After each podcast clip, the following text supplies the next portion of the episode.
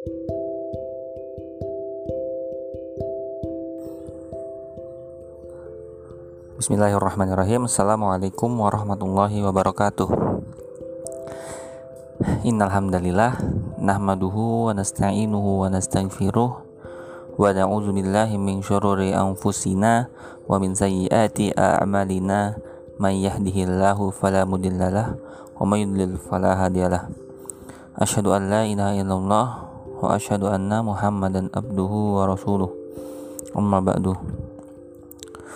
Puji syukur kehadirat Allah Subhanahu wa taala atas limpahan karunia-Nya yang telah memberikan kita berbagai nikmat mulai dari nikmat yang dapat kita sadari hingga yang tidak dapat kita sadari mulai dari nikmat yang bersifat ruhania maupun yang bersifat jasadiah dan berbagai nikmat yang masih bisa kita terima hingga saat ini. Dan tentunya kita juga bersyukur dengan nikmat yang terbesar yaitu nikmat iman dan nikmat Islam. Sehingga kita masih bisa menikmati keindahan Islam sampai hari ini. Dan semoga Allah akan terus menurunkan sakinah ke dalam hati kita. Pada suatu hari ada seorang budak bernama Mubarak Mubarak ini bekerja di kebun anggur di kebun tuannya yang sangat luas lalu suatu ketika Tuannya datang dan memeriksa kebun itu. Hei Mubarak, ambilkan untukku anggur yang bagus. Lalu dengan lugu, Mubarak pun bergegas mencari anggur yang sudah matang, ya kan?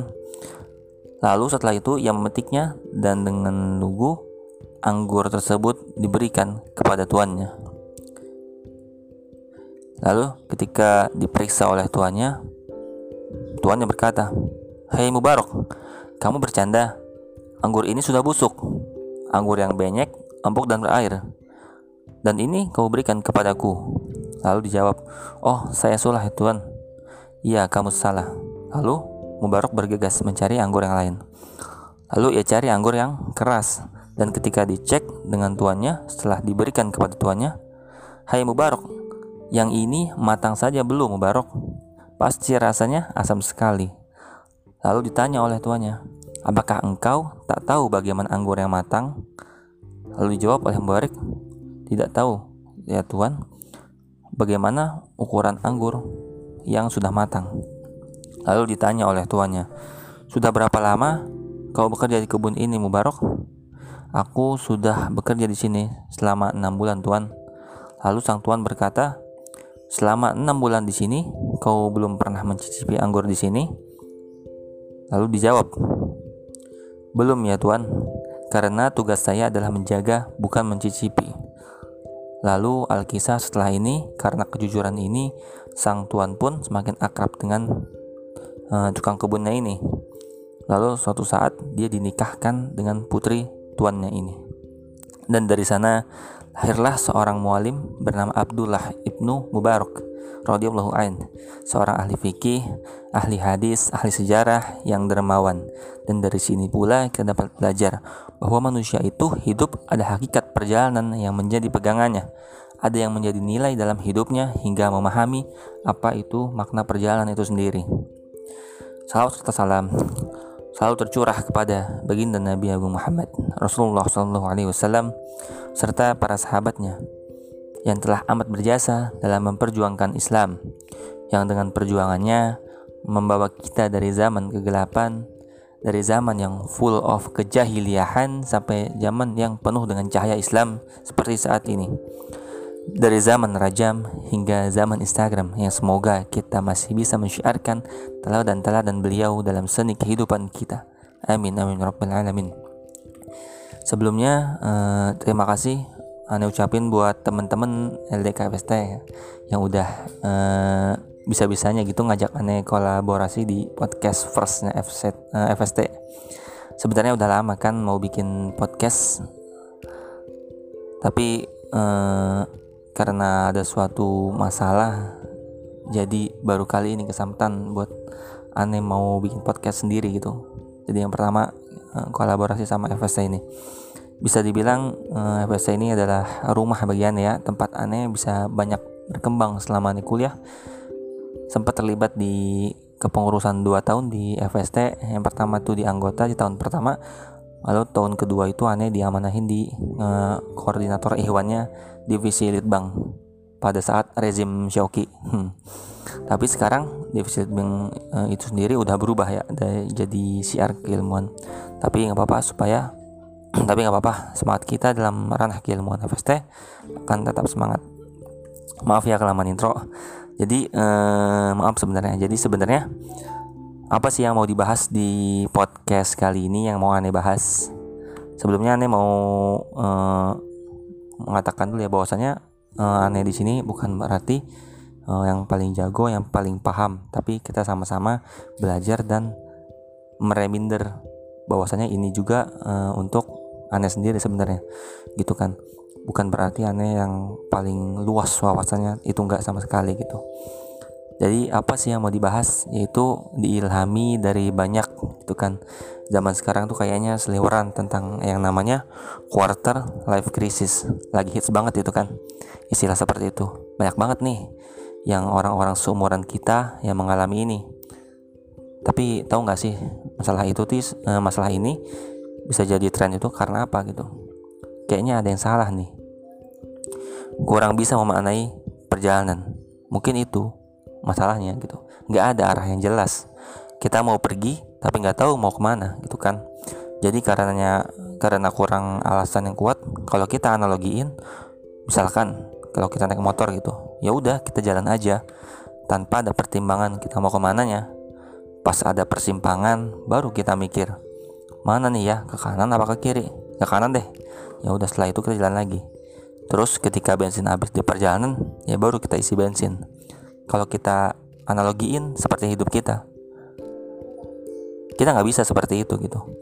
Kita nggak bisa ketika lagi di perjalanan kehidupan kita, ketika umur kita habis, terus kita mau isi ulang gitu. Isi ulang di mana gitu kan? Nggak ada SPBU umur gitu. Kan kayak bisa kita isi ulang umur gitu kan. Jadi uh, itu yang ingin mungkin kita sharing-sharing di sini tentang bagaimana kita memaknai sebuah perjalanan itu sendiri. Jadi jangan sampai kita berjalan tapi jalannya itu sambil tutup mata, nggak tahu kita mau ke mana arahnya. Dan kalau kata slogan iklan pipa paralon air gitu kan kita mengalir sampai jauh, semengalirnya aja sampai jauh gitu. Ke mana pun ya udah yang penting intinya jauh aja gitu. Tapi kita nggak punya nggak punya tujuan yang jelas gitu, ngalir ke bawah aja. Padahal kita itu nggak hanya dituntut dalam jauhnya doang, tapi juga dalam tujuan yang jelas. Jadi akan gampang banget terombang ambing di samudra dinamika perjalanan menujunya gitu kan. Wede. Jadi eh, seperti yang udah kita ketahui gitu dalam banyak hal bahwa setiap kita itu adalah seorang yang diciptakan tidak dengan ciptaan yang sebercanda itu gitu. Tapi terkadang kita sendiri sering lupa tentang hakikat tentang penciptaan itu dan sering kali kita lupa tentang tujuan awal dari sebuah penciptaan hingga membuat dalam perjalanan kita sendiri pun sering gitu terseok tercabik-cabik egoisme bahkan syahwat kita sendiri gitu kan. Jika kita mau sedikit menengok pada soal ini akan banyak sekali kita temukan tentang seorang yang bingung akan maksud dari penciptaan itu sendiri. Yang kita tahu bahwa kalau misalkan kita nggak memiliki landasan fundamental dalam diri tentang tujuan penciptaan ini maka jelas itu akan mengacaukan dalam banyak perjalanan dan sebenarnya itu yang perlu kita renungin saat-saat ini gitu termasuk aneh sendiri gitu. Dan sebenarnya kita tuh mau ke mana sih? Ke mana gitu akhirnya gitu? Apa cuma lahir terus balita remaja dewasa nikah mati? Sesederhana itu kah padahal hidup itu nggak sebercanda itu gitu. Ada sesuatu yang harus kita tanggung jawabin pas kita udah mati gitu gitu kan? Terus ada fakta menarik nih bahwasanya ada pertanyaan-pertanyaan yang sering banget diajuin oleh para pengguna Google. Yang nge-search ke Google padahal kan Google itu cuma search engine ya. Cuman banyak nih orang yang nggak tahu tujuannya dan di situ ditanyain ke Google tentang sebenarnya apa sih tujuan hidup itu gitu. Jadi banyak banget orang yang menanyakan itu ke Google. Lalu kita analogikan hidup ini ke sebuah buku misalnya bahwa dalam perjalanan buku itu untuk sampai di tangan kita banyak rantai perjalanannya kan? Dan ketika buku itu tipe nggak akan merubah makna gitu.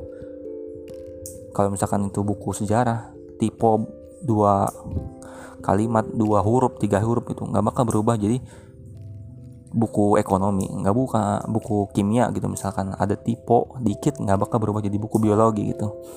Tapi uh, sedangkan jika menciptakan kita yang tipe gitu jika kita itu di, diciptakan misalkan kita kan punya banyak kromosom ya ada kromosom. Kromosom ada gen dari DNA yang menentukan sifat kita yang menentukan apakah kita jadi manusia atau bukan itu namun ketika ada satu huruf aja gitu tipe dalam kromosom uh, kromosom kita itu nggak kebayangkan kalau kita ada miss satu atau dua kromosom dalam penciptaan kita ya kita nggak bakal jadi manusia lur.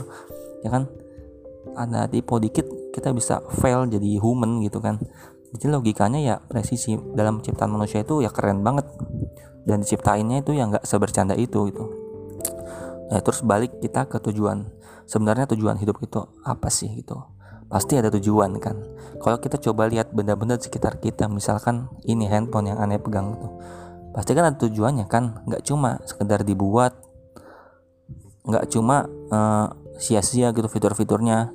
Bahwasanya ada gitu fungsi-fungsinya gitu dalam benda ini ada pedomannya juga gitu kan. Pas kita beli ada guidebooknya. Ya sama seperti kita manusia itu sendiri. Sebagai seorang muslim kita sadar kalau kita itu punya guidebook sendiri yaitu Al-Quran itu sendiri. Terus apa gitu yang bisa kita temuin di Al-Quran sih? Yang sebagai referensi tujuan dari hidup seorang muslim. Yang ayatnya sudah jelas sebenarnya. Udah familiar banget kan? Itu ada di Azariyat ayat 56 wa ma khalaqtul jinna wal insa illa liya'budun bahwa tidaklah aku ciptakan jin dan manusia melainkan untuk beribadah. Ada di sana poinnya gitu kan. Ada makna ibadah walaupun bisa kita artikan ibadah itu nggak cuma ritual doang ya, gak cuma sholat, puasa, zakat gitu nggak nggak nggak itu doang, bukan itu doang itu. Ibadah itu luas. Apa pun yang diniatkan karena Allah itu bisa bernilai ibadah dengan syarat yang dilakukan itu adalah hal-hal yang berbau kebaikan. Nggak mungkin kan kalau kita mencuri gitu dengan niat karena Allah. Nggak bisa gitu. Jadi syaratnya itu kita harus punya nilai kebaikan. Dan itu diniatkan karena Allah. Dan tujuan ini juga harus menjadi pegangan akar dalam setiap perjalanan kita. Ada alurnya yang kita buat untuk mencapai tujuan akhir yang di akhirat itu. Dan dalam setiap perjalanan hidup kita itu ya kita dituntut. Dalam perjalanan itu untuk bisa lebih baik, bisa bermanfaat dan mengelola apa yang udah kita punya sekarang untuk bisa bermanfaat untuk kita dan orang luas. Ada value yang bisa kita bagikan. Kalau yang jurusan di biologi misal ya bisa dia jadi saintis, jadi ilmuwan biologi yang menemukan sesuatu itu yang bisa bermanfaat untuk orang luas. Atau yang dari jurusan TI misal kita bisa buat eh, software-software misal aplikasi yang bisa bermanfaat untuk orang banyak bisa mengkonvert ilmu kita itu jadi ilmu yang bermanfaat untuk orang banyak. Dan itu jadi inline gitu kan. Jadi sejalan setujuan antara tujuan dunia kita dan tujuan akhirat kita. Jadi ada standarnya gitu. Standar dalam perjalanan itu yang bisa kita pegang untuk um, berjalan menuju keriduan Allah gitu kan. Jadi kalau aneh simpulin gitu summerinya apa sih dari obrolan ini? Jadi bahwasanya perjalanan ini tuh nggak nggak dibuat dalam pedoman yang sebercanda itu gitu. Harus bisa kita memahami kembali sebenarnya apa sih hakikat dari kehidupan kita gitu. Sehingga kita nggak mudah oleng gitu. Kalau misalkan ketiup angin di jalan tiba-tiba jatuh yang nggak segampang itu kita roboh. Kita udah punya pegangan kuat dan paham tujuan kita tentang hidup ini gitu. Kita juga bisa untuk bisa lebih bermanfaat untuk banyak orang dari anugerah ilmu yang udah kita miliki. Itu itu aja sih mungkin yang aneh sampaikan gitu. Bahwasanya uh, yang perlu kita renungi diri, diri sendiri ya tentang hakikat kehidupan kita gitu. Semoga kita bisa lebih baik dalam memahami hakikat penciptaan kita diri sendiri itu sehingga kita dapat uh, menjalani perjalanan kehidupan yang penuh makna gitu. Mungkin sekian dulu ya obrolan ini gitu kan uh, yang ngalor ngidul podcast ini semoga ada baik yang bisa teman-teman ambil dan makasih juga udah mau menghamburkan waktunya untuk mendengarin omongan-omongan aneh ini. Kurang lebihnya, mohon maaf. Wassalamualaikum warahmatullahi wabarakatuh.